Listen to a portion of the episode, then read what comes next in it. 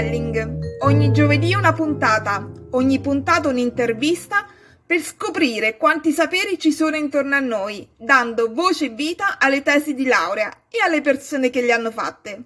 Ogni settimana un sapere, una persona, una storia, un'ispirazione, un'opportunità, una relazione in più per te, scoprendo autentica umanità.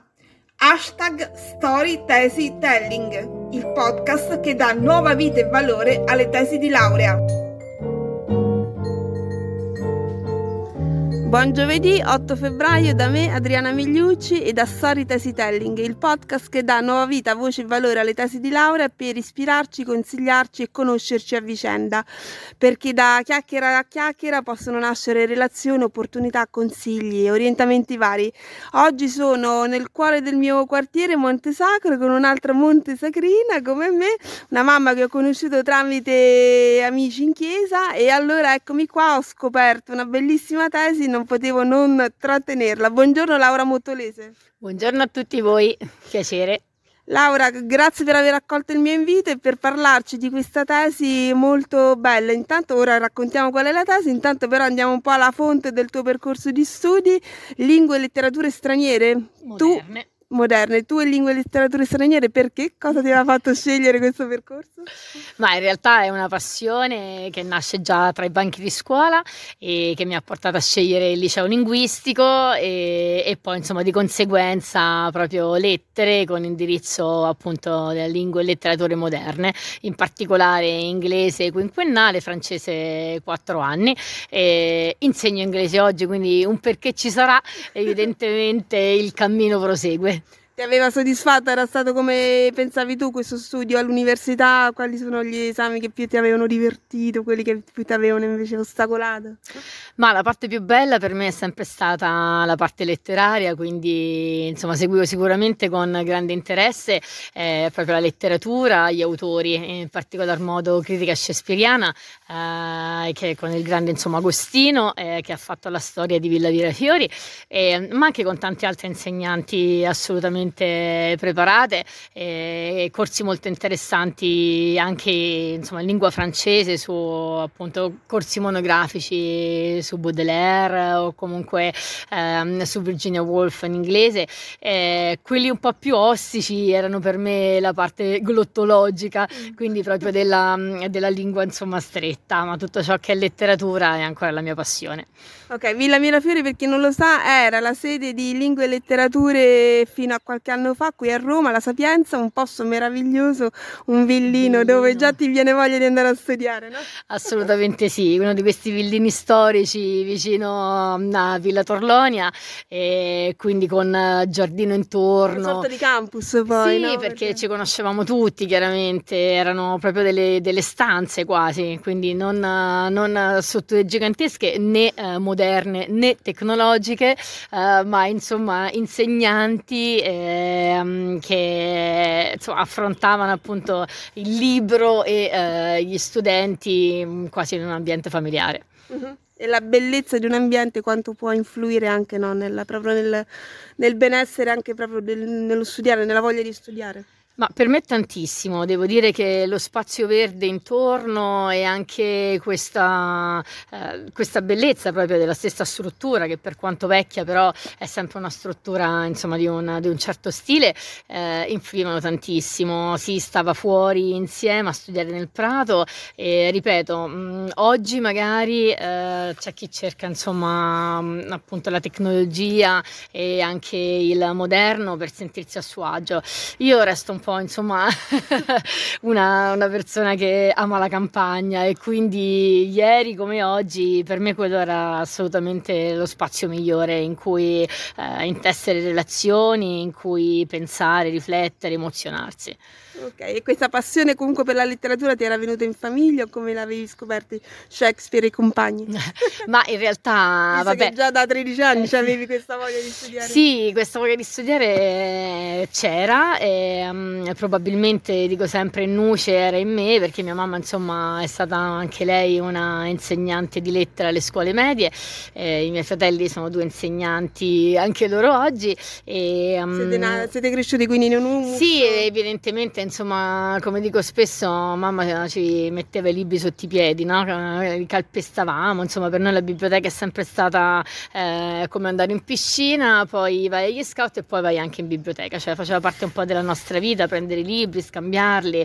E, um, Giulio è stato insomma il primo bambino iscritto a sei mesi alla, alla biblioteca comunale che la ragazza mi dice ma lo iscriviamo subito, sta sul passeggino ma non fa niente, però insomma... Una frequentazione quotidiana. Sì, sì, una frequentazione quotidiana. E quindi da lì sicuramente è nato proprio l'amore per, per la carta e, um, e, in particolar modo appunto per, per gli scrittori che insomma poeti ma anche appunto scrittori di romanzi ehm, anche qualcosa di psicologia. Mi ha sempre interessato. Da qui nasce questa tesi insomma e per che... le scrittrici infatti. Arriviamo per le scrittrici donne. Arriviamo a questa tesi su Doris Lessing. Il titolo com'era proprio te lo ricordi? Simboli e sogni in quattro romanzi di Doris Lessing. Una gigante della letteratura del Novecento Doris Lessing. Poi Lessing è il cognome del secondo marito non lei si chiama Doris Taylor Tyler sì, una cosa sì, del esatto. genere okay. e sì donna che insomma è vissuta nata in Persia ma ha vissuto in Rhodesia trasferita poi in Inghilterra quindi ehm, nasce in diversi paesi con diverse culture proprio dentro e um, che um, le, le, portano ad affrontare ovviamente società diverse, culture diverse e um, che spesso poi si pongono in contrasto dentro l'animo umano perché è difficile capire, eh, vivere insomma una, da bianco in un paese africano e tornare in un paese invece insomma anglosassone e, e come in Doris Lessing così anche in questi suoi personaggi prettamente femminili, quelli in cui tratto nel romanzo,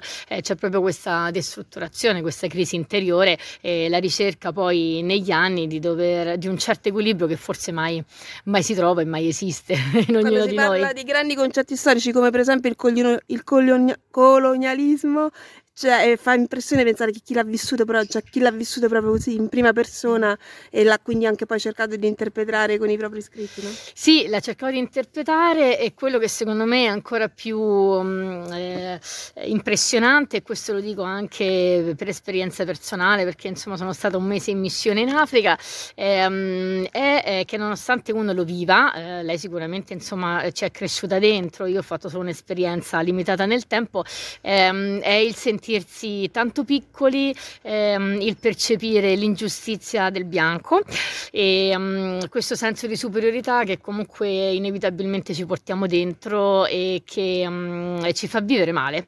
Eh, la permanenza in determinati luoghi ehm, perché um, notiamo la differenza, eh, ci si fanno notare la differenza, ci fanno notare la differenza e, um, e quindi questo mette in crisi.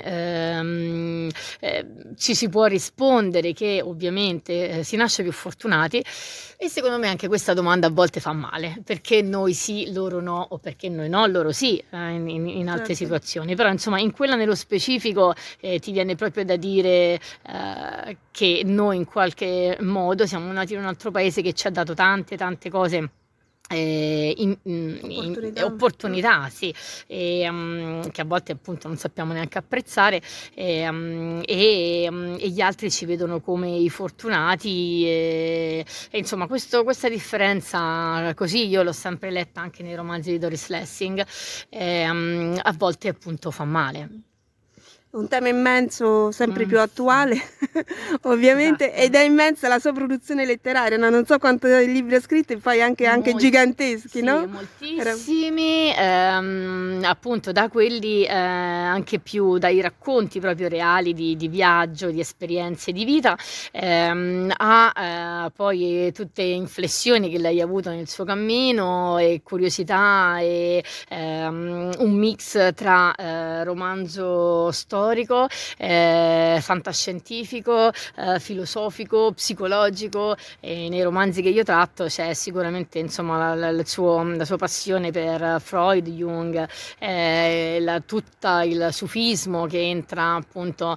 eh, molto forte in alcuni dei suoi romanzi e quindi ecco servono proprio per cercare di interpretare la realtà. Lei ha avuto bisogno di ehm, non fermarsi soltanto a una descrizione realistica, anzi direi che appunto nei romanzi perde proprio questo tratto eh, di realismo eh, perché si rende conto che lo scrittore eh, si deve mettere in crisi, cioè la letteratura classica non basta più a dare risposte a tutti i suoi eh, dubbi e alla, alla crisi di, di identità delle, delle persone, in particolare di queste donne. Avevi scelto tu di trattare questo argomento per la tesi, ti era stato assegnato dalla relatrice, che poi so che è una sì, importante sì. studiosa, credo, di Doris Lessing particolare sì, no? Eh, beh, lei è ehm, letteratura, eh, diciamo sì, inglese ma anche americana, è la professoressa Tarantelli. Eh, io le avevo chiesto di lavorare su una donna, avevo pensato a Virginia Woolf, le aveva chiesto insomma eh, di fare un qualche cosa diciamo di più eh, così raro, meno classico e um, io avevo già letto però eh, il, um, appunto The, The Golden Notebook che è il primo libro che io tratto dei quattro e quindi siamo andati insomma a scegliere questa strada. E devo dire che um, a me ha appassionato molto, eh, è stato secondo me un anno bellissimo, eh, lo ricordo con grande piacere. Quando ti svegli la mattina che eh, devi così cominciare a pensare, eh, anche in pigiama davanti a un caffè, hai tante ore per, per leggere, per riflettere, ehm, per entrare dentro di te per scandagliare un po', eh, andare in biblioteca a cercare, sono stata anche a Firenze, mi sono un po' mossa, diciamo, è stata proprio l'occasione eh, per un percorso interiore eh, che, che, secondo me ognuno di noi fa durante appunto il periodo della tesi, eh, che poi forse non capita più e quindi eh, la leggo per come una tiriamole fuori perché esatto, è inutile sì. che poi ci rimangano dentro. Esattamente. Questo romanzo è stato uno dei più importanti della, dell'opera letteraria di Doris Lessing che è stata tra l'altro, non tra l'altro, soprattutto anche premio Nobel per la letteratura nel 2007, la citazione per cui l'hanno gli hanno dato il premio, era stata proprio cantatrice dell'esperienza femminile. È vero, insomma, che eh, come mm, in uno di questi romanzi, non soltanto in The Golden Notebook, ma anche in uh, The Summer Before the Dark, eh, donna che mh, mm, dopo essere stata moglie, dopo essere stata mamma, i figli crescono, non hanno più bisogno di lei, ehm, il marito diciamo lavora, quindi è preso e lei è una casalinga che a un certo punto entra in crisi e non trova più eh, la motivazione soddisfazione um, personale, quindi la giornata è vuota, eccetera. Ecco, forse secondo me eh, Doris Lessing non amava troppo il piangersi addosso, cioè eh, anche le donne dovevano comunque cercare un loro, un loro mh, mm, ruolo eh, anche da sole, cioè mh, mm, non è permesso appunto insomma fermarsi, eh, ma bisogna costruirsi, trovare un proprio percorso eh, al di là di chi c'è intorno, cioè siamo comunque insomma dotati di un cuore, di una testa e di capacità e quindi sta anche a noi, alla donna, trovarle e metterle a frutto. E, eh, le, le, le, protagoniste insomma dei romanzi, molte sono donne e, um, a cui lei si interessa, um, che mette in crisi e, um, e, insomma devo dire che eh, in questa lettura soprattutto del, di questo The Golden Notebook in due volumi eh, io stessa sono entrata in crisi nel senso che la sua lettura è stata, secondo me, la sua scrittura è stata così coinvolgente, così... Mm, e forte eh, che nella, io vivevo eh, personalmente proprio la crisi di questa donna e, e, quindi me ne sono dovuta un po' distaccare. C'è stato un periodo in cui ho smesso di, di leggere eh, ho dovuto insomma eh, un attimo eh, eh, alleggerire, un, sì, alleggerire un pochino perché veramente mi ha fatto sentire la sofferenza di questa, di questa donna. Con la professoressa ti diceva però immergiti sempre di più. Sì, la professoressa voleva però d'altro canto che invece attraverso le nelle parole che io scrivevo su, nero su bianco si percepisse proprio questa crisi. E, um, Perché la protagonista stessa che va in crisi, no? Eh, Durante sì, sì, eh, sì, sì, esatto, è lei che va in crisi eh, profonda e, um, e che um, probabilmente eh, deve imparare a leggere anche un po' dei segni che le capitano insomma eh, nella vita e per questo appunto eh, c'è tutta l'importanza dei simboli e l'importanza del sogno, del sogno ricorrente e, che devo dire insomma anch'io ho dovuto un po' attrezzarmi nel senso che per comprenderli ho um, letto un po' di, di Freud, interpretazione dei simboli e dei sogni, um, un po' di Jung, proprio perché um, effettivamente Doris Lessing aveva costruito intorno a questa donna eh, una serie di No, le rivelazioni che insomma eh, troveremo pure in, in, Joyce, cioè quei momenti, eh, quelle epifanie che ti fanno capire ehm, che c'è un messaggio che la vita ti sta mandando e, e che va appunto letto, interpretato, compreso, insomma colto perché può, può, essere il punto di svolta. E se noi invece, appunto, questo lei, Doris Lessing stessa diceva, se noi viviamo così, insomma, presi soltanto dagli eventi, senza riuscire mai ad essere invece padroni, a tirare un po', insomma, le, le redini della nostra vita, probabilmente continuiamo a rotolare e a perdere la testa, perché alcuni suoi personaggi effettivamente sembrano a volte, insomma, eh, quasi dei folli, eh, perché c'è questa discesa dentro di sé in, eh, in Briefing in, into Death and to Hell c'è proprio questo qui, cioè il personaggio va negli inferi eh, fisicamente, psicologicamente, di testa e quindi vive tutta una situazione vive situazioni che sono appunto anche tra fantascienza, eh, non si capisce più qual è la realtà, cioè è impossibile descriverla come la descrive Doris Lessing perché è un mondo altro. Eh, ma che prende appunto sfumature eh, di fantascienza che quindi insomma non reali, irrealistiche, insomma diamo una definizione che vogliamo, però ecco che nella nostra vita non riconosciamo, eh, ma è ovviamente soltanto una metafora invece di quello che può succedere dentro ognuno di noi, perché non si parla soltanto di subconscio, ma si parla proprio eh, di um, eh, sgretolamento del subconscio.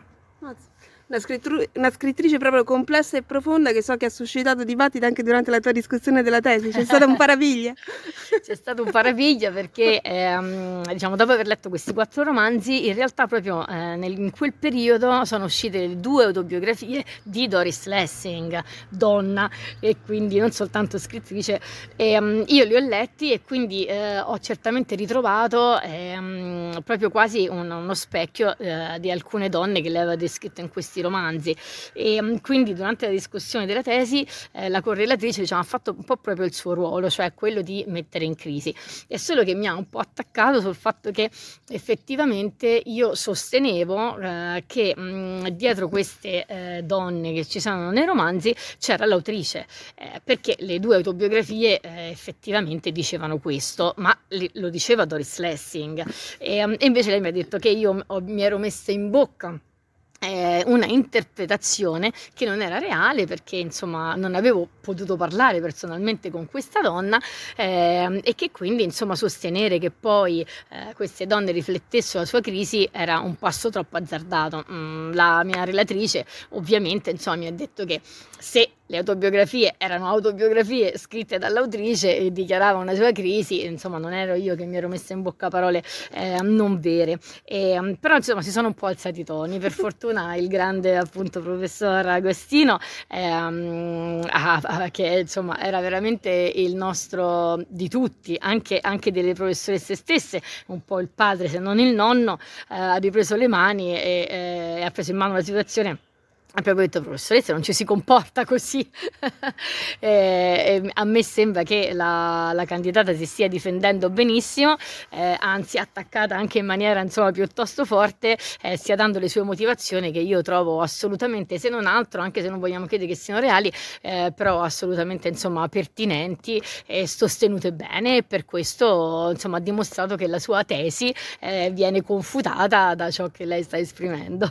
Ammazza quindi l'hai proprio dovuta dibattere combattere, una vera e propria tesi letteralmente.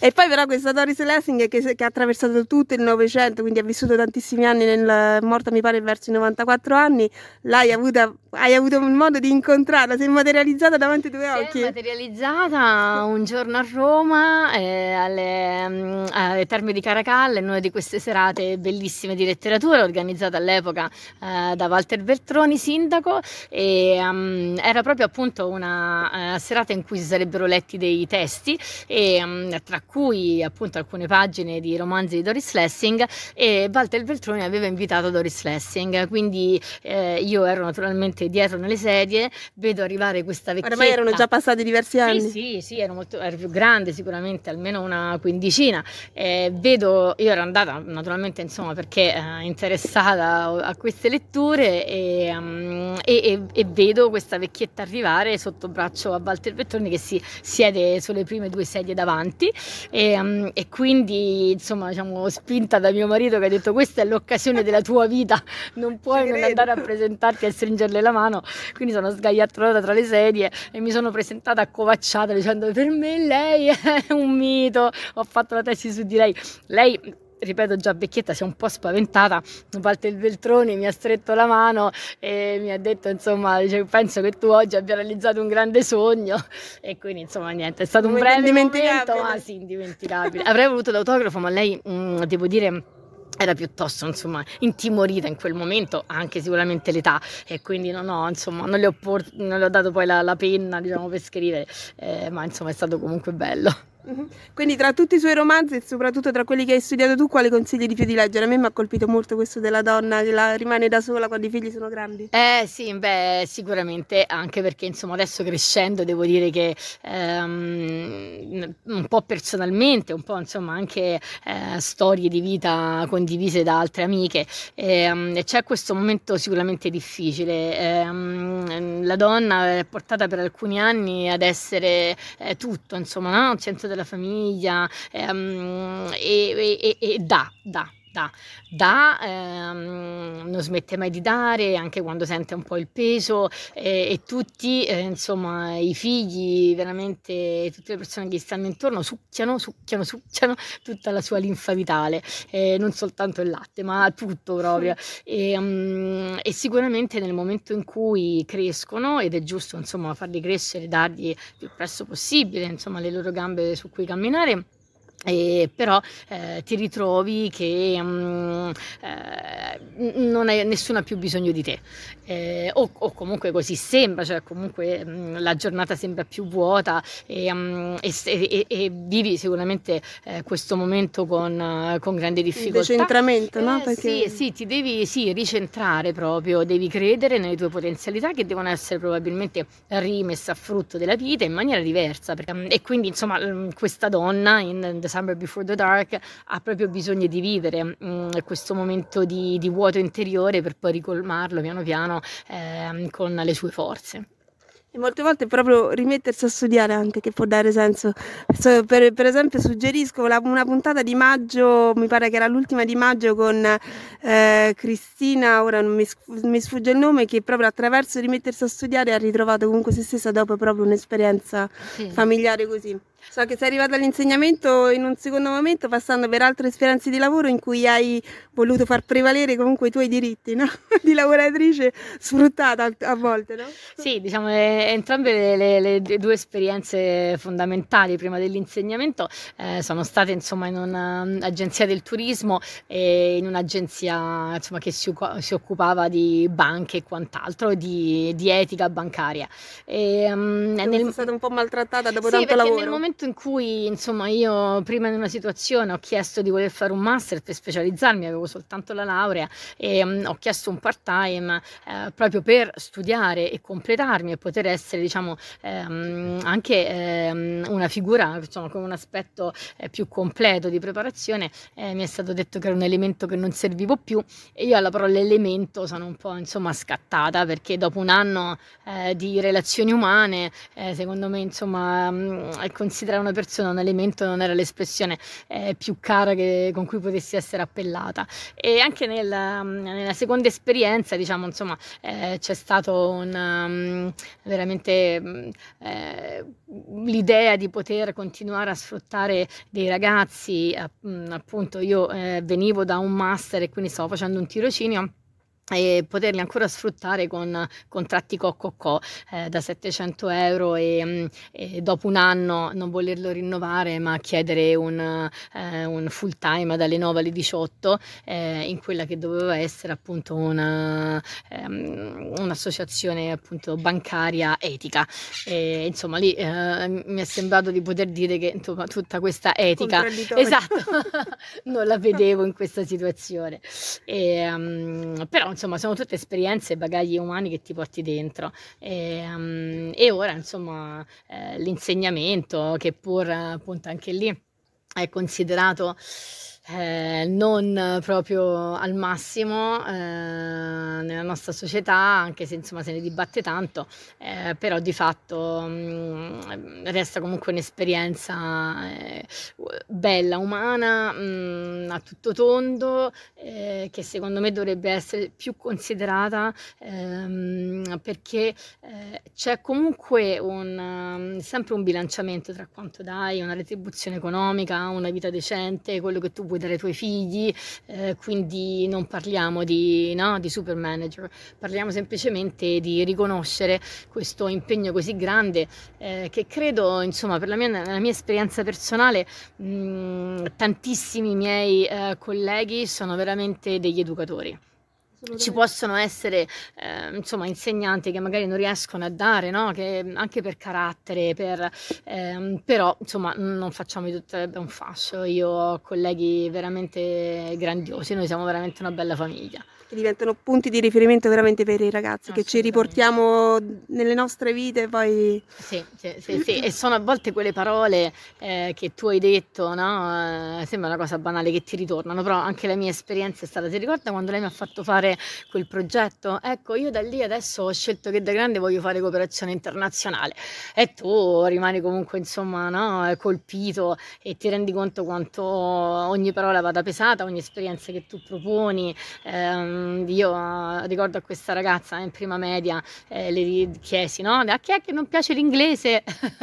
e lei alzò la mano eh, tutta corrucciata, dice a me proprio non piace.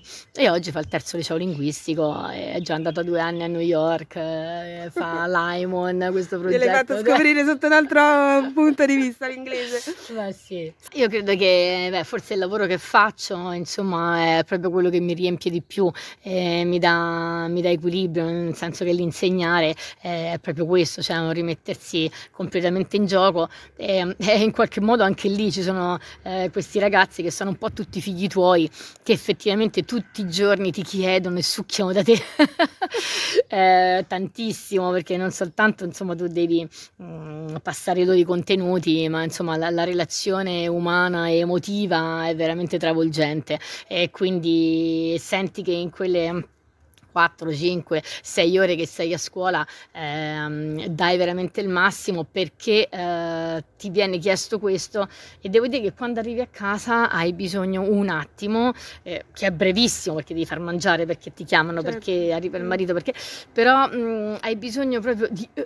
Ricomporti, cioè un silenzio interiore, ti devi un attimo eh, proprio far scivolare addosso tutto il carico emotivo che ti sei portato, perché poi mh, mm, insomma credo che la, la, la, missione dell'insegnante non sia proprio quello insomma soltanto no, di interrogare e mettere voti, eh, ma di, di passare tanto, soprattutto in queste generazioni, cioè anche a livello affettivo, emotivo e, e quindi proprio l'adolescenza, no? Beh, le scuole sì, medie. appunto scuole medie sono, sono, crescono Delicati. sempre di più, crescono sempre di più e, um, e quindi insomma eh, diciamo che la scuola è un po' veramente una seconda famiglia, a volte anche una prima e quindi è chiaro che eh, da te si chiede tutto insegnante, insomma eh, tanta attenzione, ehm, sguardo appunto comprensivo. Eh, um, capacità di agire e, um, prima che alcune cose succedano, eh, prima che te lo chiedano i ragazzi perché magari è troppo tardi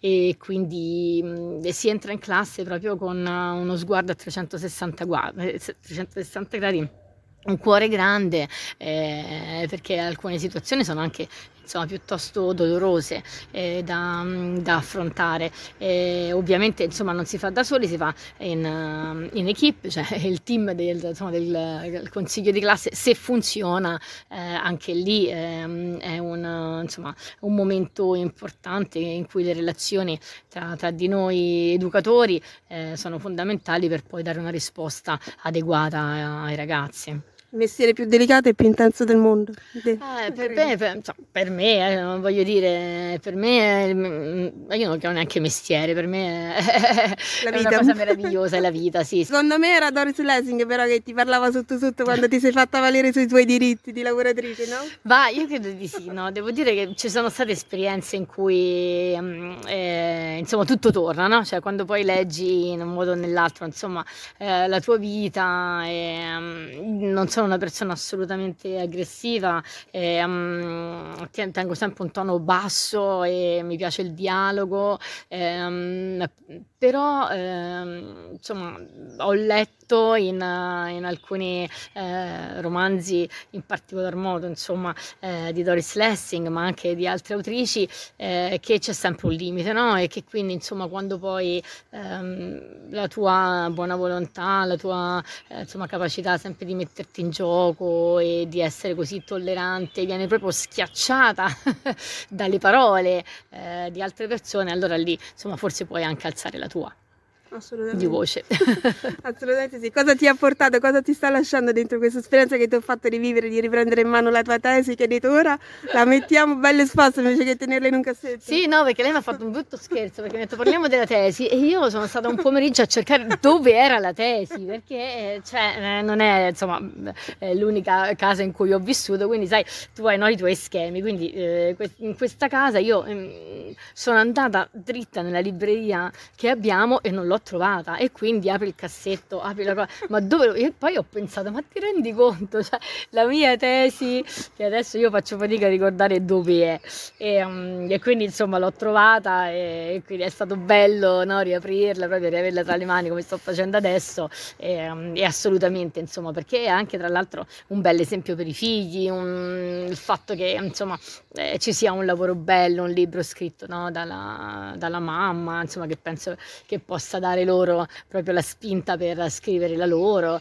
E, um, Poi sì. credo che ogni tesi sia un esempio di determinazione comunque personale, no? Ah, Perché sono tanti anche gli ostacoli che trovi mentre la fai. Assolutamente sì, ehm, la, la, la, appunto la fatica più grande è stata quella proprio di ehm, mettere, dare un filo insomma alle idee eh, che avevo e eh, interpretare quello che la correlatrice chiedeva a me, ehm, riuscire insomma a dare un senso perché poi diciamo effettivamente è un libro perché eh, ci sono tante pagine scritte, eh, 175 pagine e forse non ci capita mai nella vita, a meno che non siamo scrittori, di scrivere così tanto e, mm, e quindi eh, insomma mette anche un po' in... Um, alla prova. Eh, sì, alla prova, cioè la capacità di tirare fuori i propri pensieri, le proprie emozioni anche in una maniera insomma bella no? nello scrivere eh, e quindi insomma è stato un grande grande lavoro e, e, appunto insomma ho accettato la tua proposta perché forse veramente deve essere è stato un dono per ognuno di noi e secondo me può essere un dono ridonato per, sì sì sì ridonato Grazie mille per aver colto in pieno lo spirito del mio invito. Scambiamoci un bigliettino di auguri di buona vita. Sono citazioni di persone famose che mi ispirano a fare questo progetto appunto di condivisione. Che colore ti piace? Che ti regalo? Mm, verde. Verde, verde, verde. Aspetta, eccolo. No, questo è solo un fiocchettino verde. Eccolo qua. Eccolo qua. Ora non so se ci capita proprio qualche scrittore o scrittrice inglese, vediamo che ci capita qua dentro. vediamo un po' che ci capita. Vai. Ah. Chi è? Simone de Beauvoir. Mm. Che ti dice dietro? C'è un messaggino per te. Esistere e osare, gettarsi nel mondo, eh? quando proprio le cose tornano. Esatto, io ti saluto con addirittura con il nostro presidente Sergio Mattarella che ci dice La cultura e bellezza che si trasmette e pensiero che arricchisce, etica, dialogo, emozioni. Credo che sia proprio quello che hai insegnato e che hai insegnato a volta. Te lo regalo esatto, con tutto grazie, il cuore. Grazie a te Simone Bua. grazie mille Laura. Chi ti vuole contattare? Sei una persona social oppure no? Dove ti possono trovare a parte in giro per Montesacro? Email? Sì. Okay. Laura Mottolese, chiocciolalibero.it. Perfetto, grazie mille per la tua disponibilità, per aver condiviso il tuo percorso di studi, la tua passione per la tesi e buon giovedì a tutti quanti. Grazie e buona vita. Grazie. Ehi, aspetta, io, Adriana Migliucci e la persona che ho incontrato oggi, ti ringraziamo per aver accolto nelle tue orecchie la nostra conversazione. Che ne dici di contribuire a questa pacifica ma travolgente e fattibilissima rivoluzione culturale di saperi condivisi?